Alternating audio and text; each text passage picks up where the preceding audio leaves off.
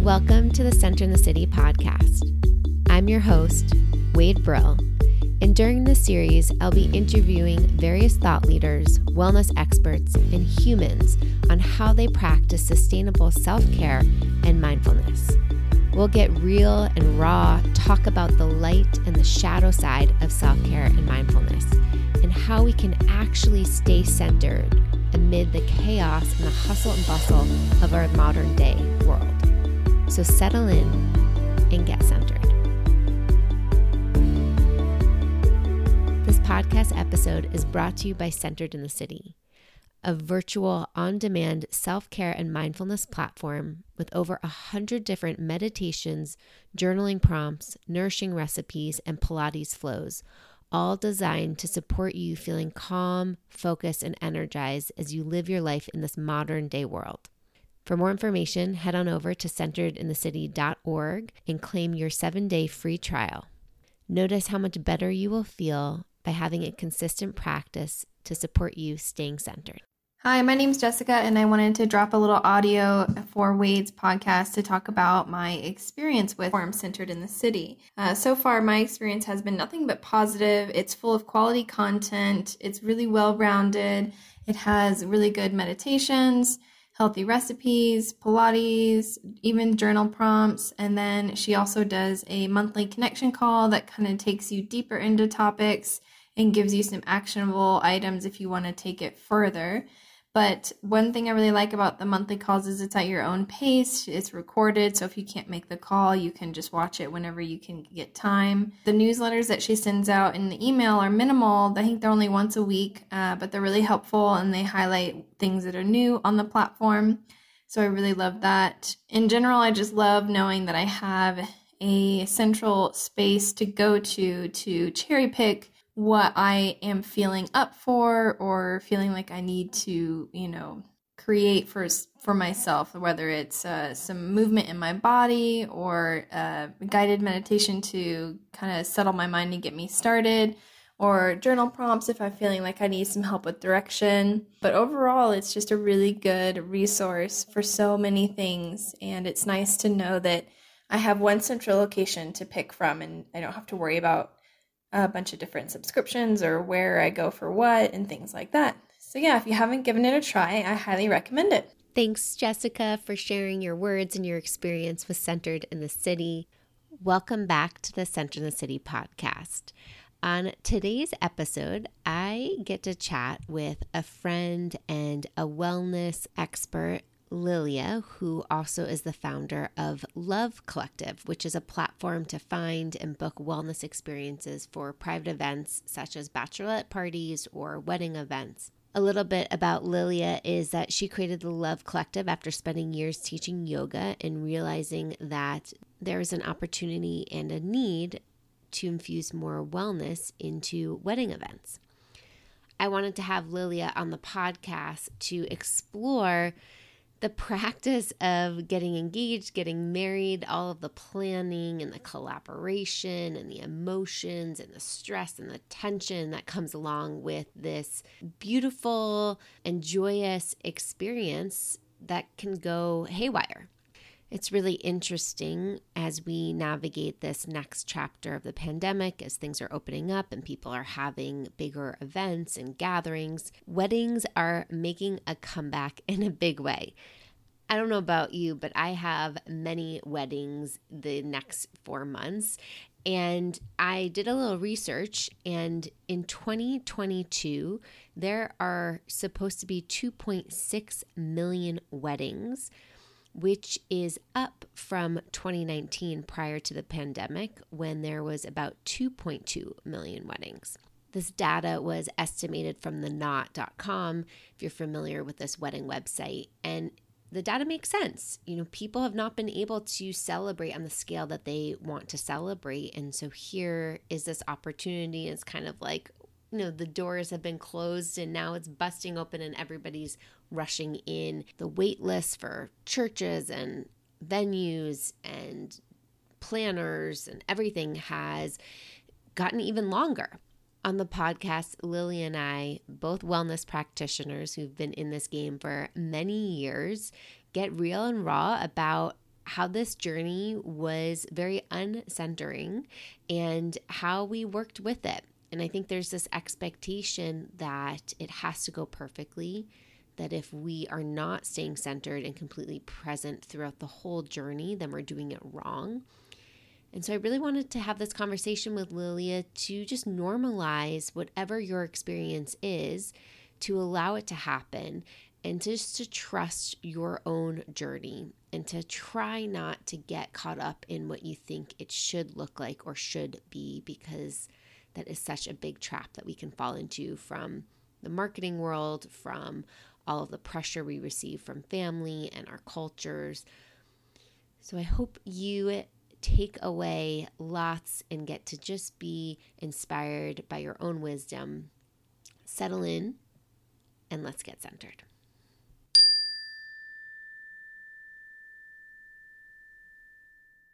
Lilia, welcome to the Center of the City podcast. Thank you. I'm so excited to be here with you. I love that you are doing this podcast from Mexico, from Puerto Escondido, one of my favorite new places in Mexico. So, so fun to have this conversation. right before I hit record, we were talking about how we met. And what and one of the questions that I like to start with guests is like tell us about a time that you weren't centered. And I'm going to kind of transition this into how we met because you and I met because you're starting this Love Collective, which was geared towards supporting people you know navigating weddings and and staying centered.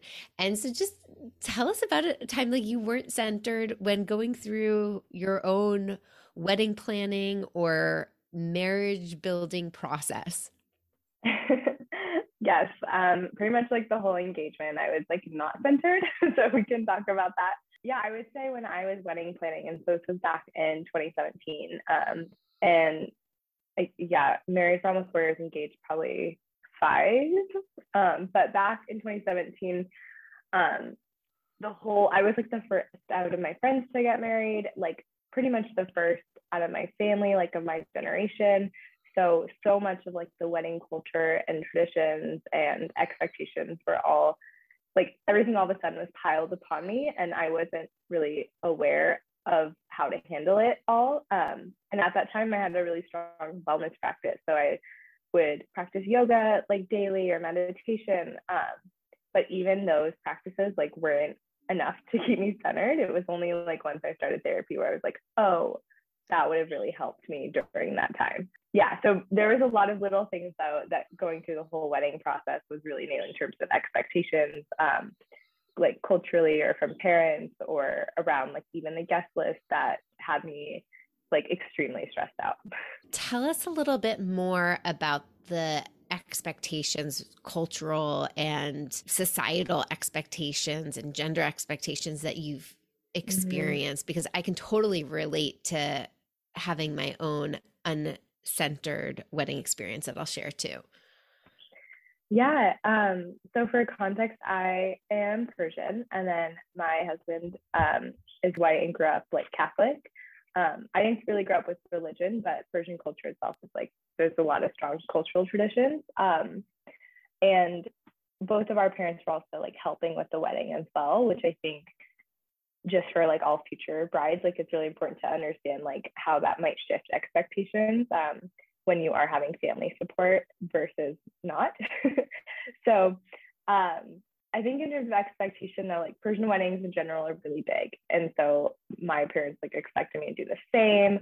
Or like when it did come to guest list stuff, like Persian culture Persian culture is very much like, oh, that person's Persian, like they're your cousin. So it's pretty much like, oh, you gotta invite like the whole community um, so all of those really new to me because at first I wanted like a really small wedding and then realized that quickly that wasn't possible, just given like with who I wanted to invite, but also with the cultural expectations. Um, and then there's like a whole other bit around, you know, like religion in the wedding. Um, I didn't grow up religious, but my husband did. And so if we we kind of did a two-part wedding where we first did more of a traditional, like more Western, um, like ceremony with my one of my best friends' dad's actually a pastor, so it worked out really well because he's like my second dad. And then after that, we did more of a Persian wedding. But at first, uh, because Quinn and I are not religious, we weren't sure if we should. We didn't necessarily want a religious ceremony, but to honor like his family's background as well as if we were going to do mine, then we wanted to honor his, and it was trying to figure out how to weave both like a multicultural wedding together with like also a lot of opinionated people.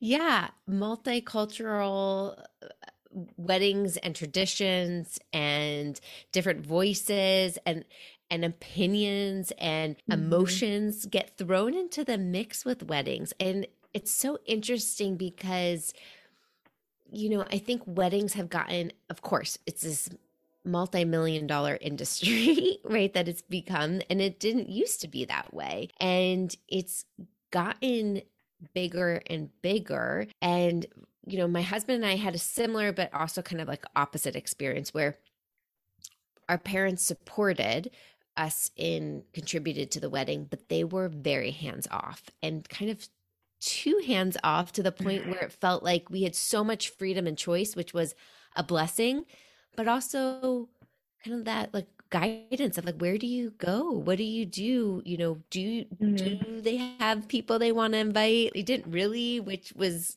great but also kind of you know it just was yeah. complicated. I think when in american culture and western society there is this like pressure and image of what a wedding should look like. Can you tell us a little bit more of what you hear and experience from people in the Love Collective as they're planning for their wedding? Because, like, I know you have had different iterations of services that you used to mm-hmm. offer and still offer how you gear people up for celebrations and bachelorette parties but mm-hmm. you know, what mm-hmm. are those ways that they get to work with that yeah, it's an interesting question because so when I first started Love Collective, I was really focused on like, okay, weddings are really stressful. People need these wellness services for their weddings. And that was my big thing because that was how I was feeling. And I was like, if I'm in the wellness space, working as a wellness practitioner and I need these services, like how are other people coping? But what I kind of found, which is really ironic, is that people like society and people like almost expect the wedding stress it's kind of a norm that people even though like 95% of brides have like expressed that they're stressed there's like some big study on that people aren't necessarily willing to change that which mm. for me was really strange because are like willing to maybe like pay or invest to help with their stress it was almost like an expected like societal expectation that like you're going to be really stressed during the wedding um so just kind of so like suck it suck it up yeah yeah suck it up or like not a big deal like you don't need to care for yourself almost um mm. which clearly like you should. And so Love Collective has since pivoted into bringing wellness into the events it's more from a different angle now. So we provide experiences at bachelorette parties that are kind of alternative wellness experiences. Like if you wanted an astrologer to come give a workshop or a tarot party or sound healing, psychics or yoga. So we have a handful of different services, but I'm finding that people are bringing in like some aspect of wellness into their celebration weekend or like their wedding. Um, hands down. Like even if that person's not like the most wellnessy person, like a lot of our brides aren't necessarily like you know avid wellness people themselves, but they understand the importance of like infusing something that taps into kind of like inner healing or inner work or like physical movement for their bachelor experience or their wedding. So mm.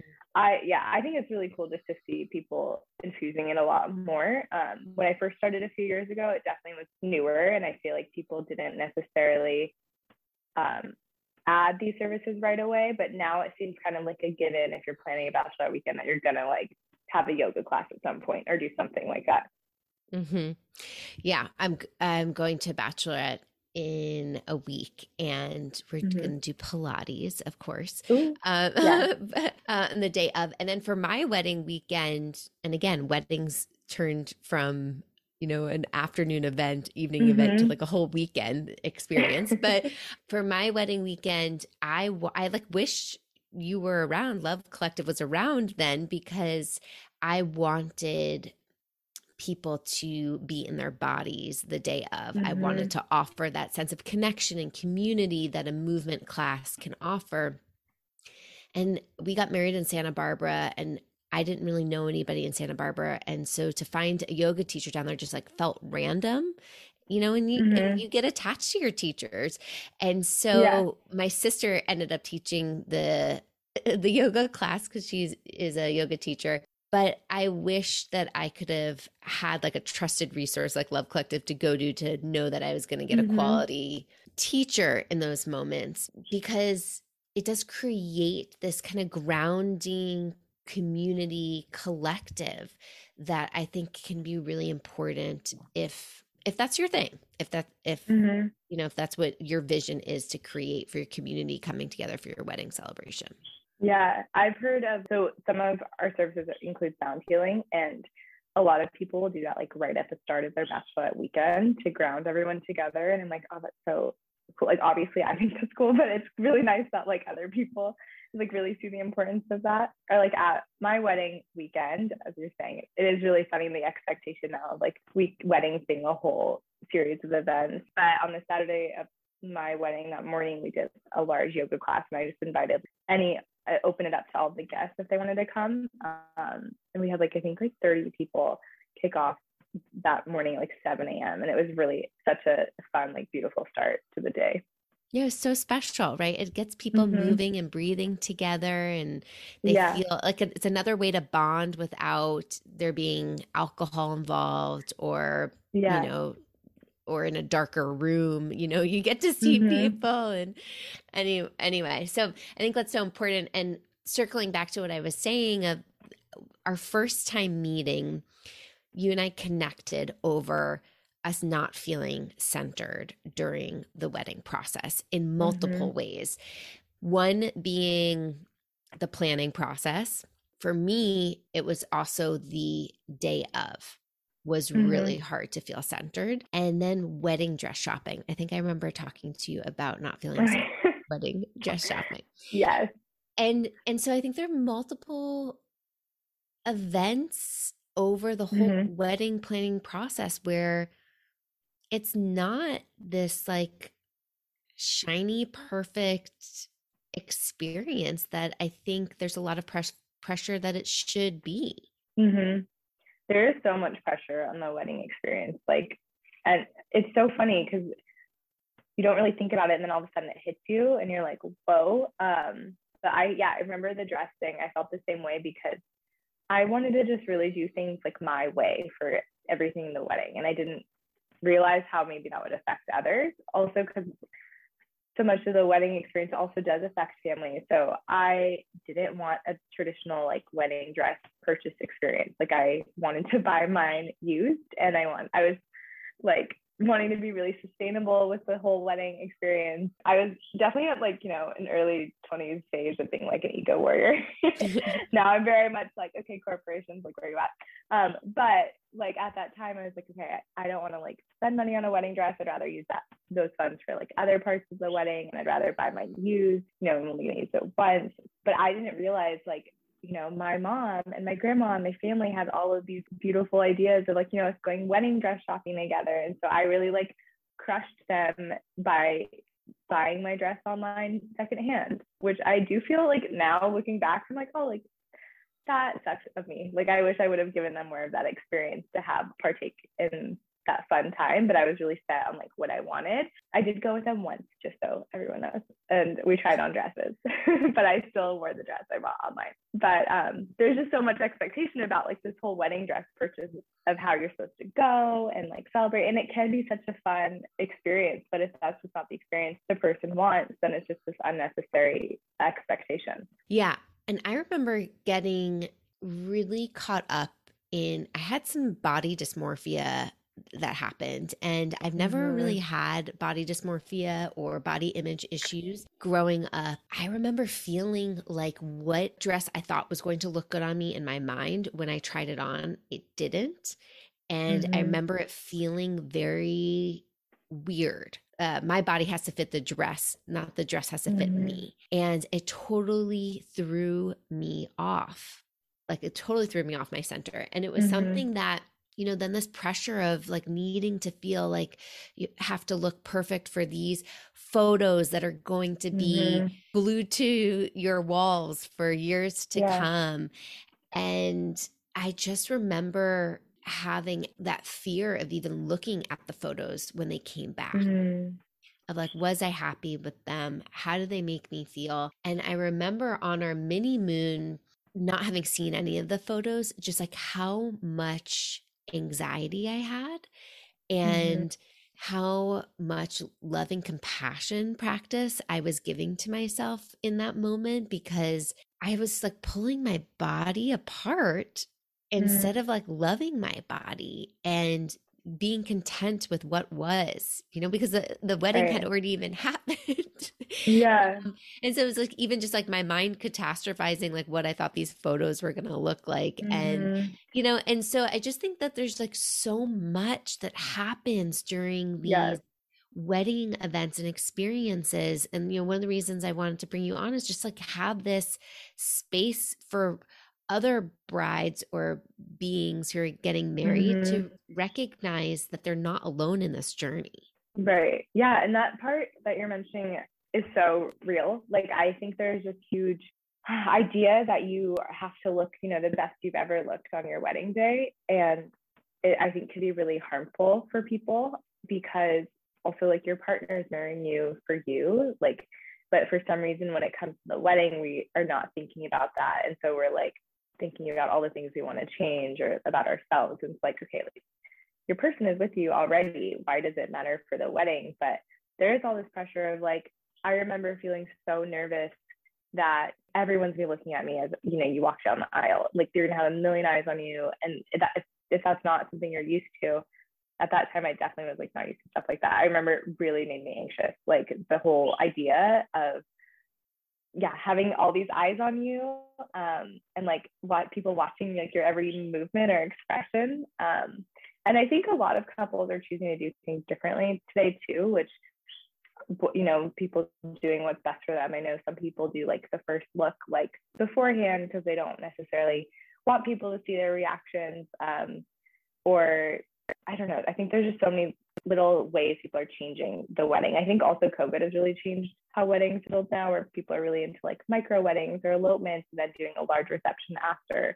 Um, but yeah, I think now that I'm saying this, I would just say like there's so many ways to have a wedding, and I think we should never impose like what we want for ourselves onto our friends, our family. I think that's something that people. I remember when I got married, since I was like the first of most of the people I knew, people would just share like all their ideas with me or like oh what they thought would be super awesome or what they would want and it's like that's not super helpful to tell a bride when also they want something totally different so um, i'm now hyper conscious of how i communicate with my friends that are engaged or who are going through this process right now because everyone wants something different and we should let people express themselves without imposing our beliefs. Yeah. And I feel like COVID has given this permission in general, like on a global macro level of effort. There are no rules, mm-hmm. you know? and so I have seen too brides and couples get more creative with mm-hmm. what they're mm-hmm. doing, whether that's not wanting to wear a formal wedding dress or whether mm-hmm. that's doing more city hall marriages and mm-hmm. then something else. You know, it's interesting to just see how people are kind of breaking out of these images and like deals of mm-hmm. again what a bride needs to look like what a groom needs to look like what the wedding needs to look like you know what even a couple needs to look like mm-hmm. that it mm-hmm. needs to yeah. be permission to be free and to focus on the love mm-hmm. and even have people be more creative with what their ceremonies look like and i remember going back to the like wedding planning process my husband and i again, we didn't really have much guidance. We had this like kind of total freedom. So it was like, what do we want to create? Mm-hmm. And it was kind of analysis paralysis. Yeah. And we grounded into picking three words that got to help us be our anchor and our mm-hmm. way to collaborate on our vision for the wedding. And mm-hmm. so if I mm-hmm. can remember, I think it was like love, community, and cozy or something like that. In essence of like how we wanted everybody to feel and be. Did you and your husband like how did you guys navigate that mm-hmm. when you were having to manage all of the different cultural religious influences yeah. okay first i just i love how you chose three words i think that's so cool we had like an overall i guess theme for how we wanted the wedding experience to feel so we wanted ours to really feel like summer camp like adult summer camp and get like all of our community together and connect from both sides. But when it came to the actual planning and staying centered, I don't think we had a word, but it was more we would really ground ourselves in okay, if we were getting caught up in something, or if I was like feeling distressed about, I don't know, something going on. I feel like we would have to remind ourselves, okay, like, why are we getting married? We're not getting married to have a wedding. Like, we're getting married to be with each other and really root down in the why of things because, yeah, like you're not getting married just to have an event. That's just an outcome of what happens. And it doesn't even have to be an outcome. But I think just remembering why you and your partner are choosing to like embark on this journey is really important. And also setting aside certain time to talk about the wedding and to not talk about the wedding. I remember that was a big thing for us was like it's so easy to let that become your every conversation. And so we would choose days of the week that were like our planning nights. I think we had like two days a week or something that we would do wedding planning in the evenings together. And then I would try and be conscious of not like, I don't know, planning another date night or something. So that way every conversation isn't about the wedding because it's really easy to think about that. And then also, I think when you are so caught up in the wedding and you're like leading up to this big event, like, there's also this thing like, I don't know if you've heard kind of like the bride blues, there's the wedding blues where after the wedding, it can be kind of a come down because you're looking forward to this event for a really long time or however long it is. And then once it happens, it can be kind of like difficult to go back to normal life. Like you have like a year or whatever it is where you're like the center of the earth. Like all people want to do is talk to you about your engagement and the wedding. And then the wedding comes around and you're like, you know, you don't have any of that. And so that's a really real thing that I think people should talk about more too is like preparing for the after the wedding. Yes. And, you know, just to circle back to the planning piece, you know, mm-hmm. within cisgender couples, I feel like there's this expectation that wedding planning falls on the bride, on the female, on the mm-hmm. woman. And I was very clear from the beginning that I'm not a planner in this sense. I mean, I am a planner at mm-hmm. large, but I love like life visioning. Event planning is not my jam. And mm-hmm. I was very clear with my now husband of this is going to be 50 50 planning. This is not, mm-hmm. you know, and so I think getting clear on just expectations because yes. one of the things I hear and even have had some clients talk about this in our sessions of just like they're feeling like they're constantly having to do all of it mm-hmm. versus mm-hmm. you know having more of that partnership and how that doesn't feel like a good energy that they want to start their marriage off of mm-hmm. And then I also wanted to build on, you know, what you were saying of it's an event. It's a it's a celebration. It's not like your partner is choosing you to live your life together. You're working mm-hmm. together to build this relationship. And I think sometimes couples can get caught up in the event portion and not mm-hmm. think about the intention and putting energy into the relationship and marriage portion. Mm-hmm. You know, mm-hmm. some religions do marriage counseling before getting married. If you're doing a non religious wedding, you know, it's kind of like what structure are you creating for yourselves to do some pre planning, premarital work so that you're on the mm-hmm. same pages around money, sex, religion, typically are the, you know, top stressors yeah. in relationships.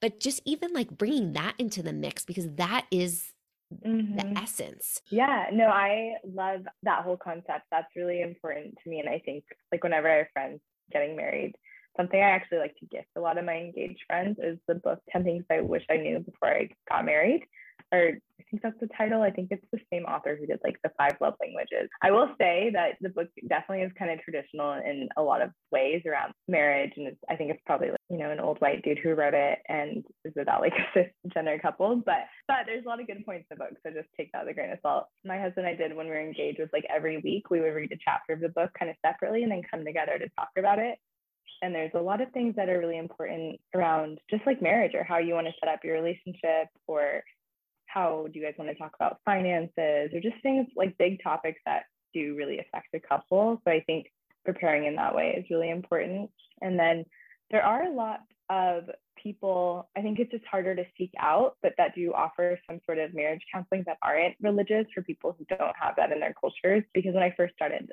Love Collective, we I was trying to look at that angle to see like if that's a service we wanted to provide. And I think that can be really cool. Or even like smaller if you wanted to get really woo-woo with it, like doing, you know, you and your couple's like birth charts and using that as a starting point, dive into conversation about, you know, where where you guys really agree and where there might be areas to discuss. Or human design or enneagrams, yeah. right? There's like so mm-hmm. many kind of entry points of learning about each other in a different way, mm-hmm. setting each other up for for the long term. And I also think what's real is that marriage is like a leap of faith. You know, even if you're with this person or partner for a, a long time and you know you want to marry them, there's still mm-hmm. that sense of faith, of trust, of jumping into it and being able to trust that your relationship is also a journey. That when you get married, it's not like, bam, like we're locked in, everything must be perfect right now. Because right. I think that can also be an expectation. I know I fell into that expectation and I really mm-hmm. had to work with myself of, oh yeah, like this is a continued journey. And do I see that my partner's willing to be on this journey together? Yeah, Absolutely. I think it's really important to remember that like your relationship should evolve. Like you shouldn't be the same people you were when you first met. I think to me that's a sign of not growing. So I think it's important to recognize the relationship will change. It's more that you're like with that person and you're both evolving together. And um, actually, like how you mentioned, I'm in Mexico right now. Is that my husband and I have this like we have a relationship rule that we might not get to every year, but it's that every year we should each be taking a solo trip and then also like an intentional trip alone. So that doesn't mean like with friends, it's like, you know, a lone growth trip and then also an intentional trip together.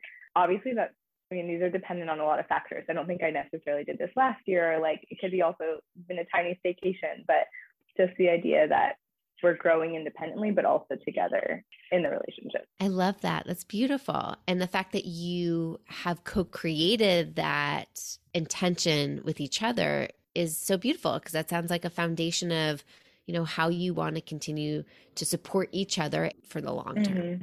I wanted to ask you about the day of wedding. I remember just living on adrenaline. And I think that's really normal for a lot of people just you know there's so much going on and especially if you don't have a full wedding planner that's completely doing everything you don't have to think about mm-hmm. anything um you know you're still on and i remember feeling so much anxiety that it woke me up really early and um, my husband and I went for a hike in the morning to have like our alone time and then did that yoga class with everybody in the community. And then like you're getting ready and just a few hours later, like the ceremony, you know, it's just it, the day mm-hmm. flies by. And I remember doing a meditation before going out uh, to get ready. So, like, having just kind of a moment to myself and taking some time to visualize like the love, visualize the connection, coming back to even like mm-hmm. the words that we designed together to help really ground me so I could feel as present as I could. And mm-hmm. I want to acknowledge that it helped, but I still didn't feel very present until mm-hmm. sitting down for dinner where I was like, oh, I get to like share a meal with everybody. I get to like mm-hmm. taste our food. I get to like connect and actually talk to people at dinner because that was also important for us in our planning process. So that for me was probably the time I felt the most present mm-hmm. and and grounded. And the rest of the night just felt like this blur and rush of adrenaline and energy. Mm-hmm. Do you remember any time through your wedding day where you felt either an ounce of that centered presence mm-hmm. or what was it like for you? Yeah, I think starting the, the day with, yeah, well, the same thing. I, I could barely sleep the night before we got married. And it wasn't like I had, I had a lot of things in place to help me feel supported with like wedding planner. Like I had a day, I had a month of planner actually for our wedding, so she helped. And then my mom was kind of my mom does events, so she was like our wedding planner. So I had a lot of people helping, but I still could barely sleep, just like with the nerves of everyone coming together and how the day was going to unfold. So I woke up really early and I first went, we got married along the water. So I remember my friend and I got like tea in the morning and went sat by the water. And that was such a nice way to just start. And then from there, we went to yoga, which helped ground me, which was really nice. But then, yeah, the rest of the day was definitely a blur. It just went by really fast. Getting ready though with all my best friends was so fun. I remember we just like put on really fun music, a little flower crown making class for our, for their um bridal bouquets and stuff. We had the florist come give us a class, which was cute. But then once we hit kind of getting into the ceremony, that's when it all kind of became a blur for me. Like those two hours of doing both of our ceremonies and then going into dinner were, yeah, it was pretty nerve wracking. And then for me, at the end of the night, everything went by super fast. And I remember at the end of the night, um, when I went back to the room and then I just bawled. Like I feel like I just cried so much. Tears of like love. Like I was like, wow, like we felt so much love today. Like all these people coming in and celebrating. And it was just like this overwhelming sense of love for my community and people and just this new journey. So that was my wedding night. yes. Thank you for bringing that up because before our wedding, so I, we got married in 2018 my word one of my words of the year was receive because i noticed receiving was really challenging for me and i wanted to be able to receive the love the presence the experience of our wedding and I remember really being able to soak in this like joy and light and and love and something totally shifted in me after our wedding in that in that aspect of being able to just connect to love more mm-hmm. like i mm-hmm. was it felt more tangible to me mm-hmm. And that was a really beautiful moment. And I don't know if any everybody experiences that, but I did. I really mm-hmm. that taught me how I can always choose love. Even yeah, when it's really challenging, beautiful. but like yes. how love isn't is an option. And so for mm-hmm. that moment I am I am really grateful. Yeah. No, it totally shocked me. I would have never expected that. And then my wedding night to come back and just full of tears, but in the most joyous way. Yeah. Lilia, thank you for being here to just be an honest outlet to have this exploration of how to practice staying centered. And again, it's a practice on mm-hmm. the wedding journey and creation. Where can people learn more about you and Love Collective? Yeah, no, it's so fun to chat all the things weddings. And for people who are engaged, definitely start your self care practice now but people can find this so luvcollective.com or on Instagram. And then my personal Instagram is life by Lilia, L I L I A. Yeah, would love to connect with everyone. Thanks so much for being here. Thank you. Thanks so much for listening to the Centered in the City podcast. If you have a wedding coming up or have a friend or a loved one that has a wedding coming up, please share this episode with them tag at One Wade and tag Love Collective, and let's support each other staying centered in a stressful and joyous occasion. Until next time, stay centered.